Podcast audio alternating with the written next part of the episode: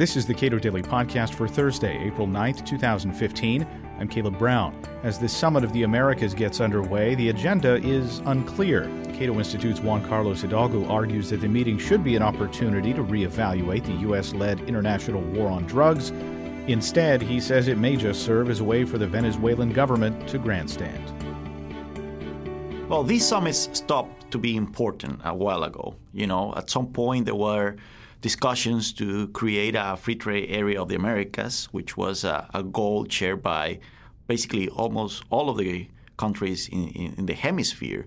But that uh, plan was aborted in 2005 when President Hugo Chavez, then President Hugo Chavez of Venezuela, basically rallied against the project and he gathered the support of other uh, left wing governments in the region like Brazil and Argentina and so on. Since then, uh, these summits are just talking chops.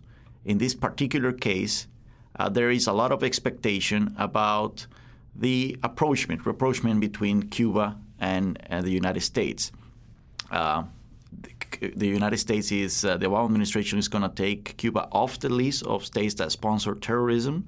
So there is a lot of expectation of what's going to be the dynamics, the personal dynamics between uh, President Obama and Raul Castro, the, the dictator of Cuba. This is the first time that Cuba is going to attend a summit of the Americas. So it, all the attention is around that. And also, uh, the attention is around the increasing tensions between the United States and Venezuela. Let's remember that the Obama administration imposed sanctions on seven individuals, seven officials from the Venezuelan government accused of, of uh, participating in, in abuses against human rights in that nation, uh, preventing them from owning assets in the United States or visiting the United States. But uh, the, the, Venezuelan government has seized the opportunity to uh, rally against the United States, present these sanctions as an aggression towards Venezuela, and they have actually gathered some support in, in, in, primarily in South America.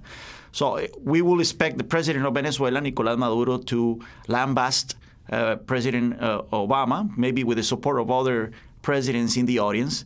And it's going to be interesting also the theatrics behind uh, these interventions and, and what President Obama might do to counteract them. All right. So the free trade area, is that dead? It's totally dead. I mean, there's no single policy objective behind these summits. Of course, there's going to be some uh, declaration.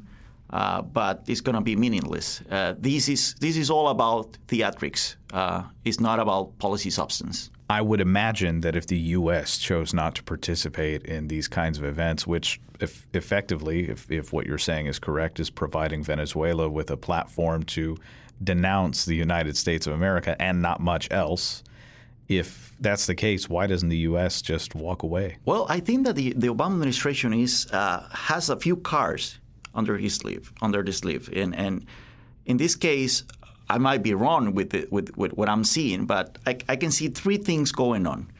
First of all, I think the Obama administration is doing a wonderful job calling the bluff of Cuba by engaging Cuba.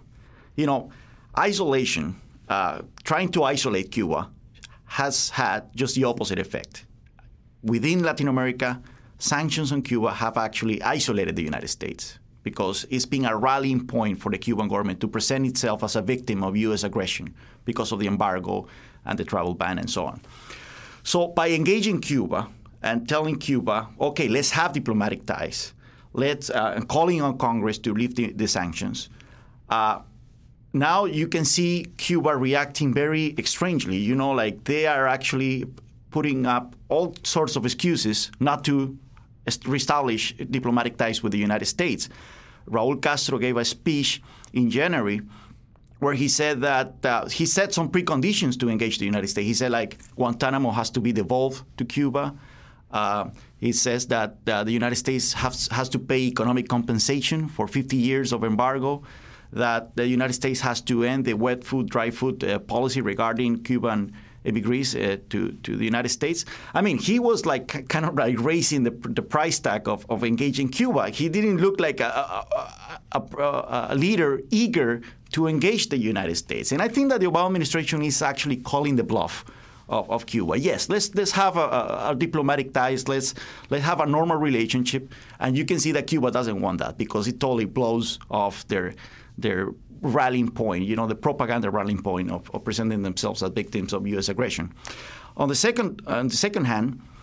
President Obama is stopping. He's already in Jamaica. He's stopping in Jamaica on his way to Panama, and he's meeting the, the heads of the 15 CARICOM nations, the Caribbean community. These nations are totally dependent on Venezuelan oil right now. They, they, they are part of the scheme Petrocaribe, which is that Venezuela gives them subsidized oil. And in exchange of this oil, they receive, Venezuela received diplomatic support. We're talking about 15 boats at the Organization of American States. This is the backbone of Venezuelan support, diplomatic support in that organization, which then allows Venezuela to not face uh, calls for, you know, like uh, Cleanliness Act and, and, and so on at that, at, in that forum. So President Obama is stopping there. He's encouraging these countries to have to discuss about uh, to, have a discussion about energy.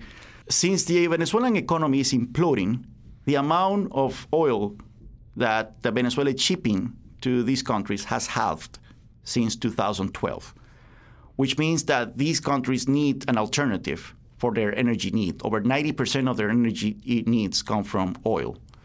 President Obama, well, you know that here in the United States we have like a fracking revolution. Now the, the United States is, is loaded with, with energy, with gas and oil and so on.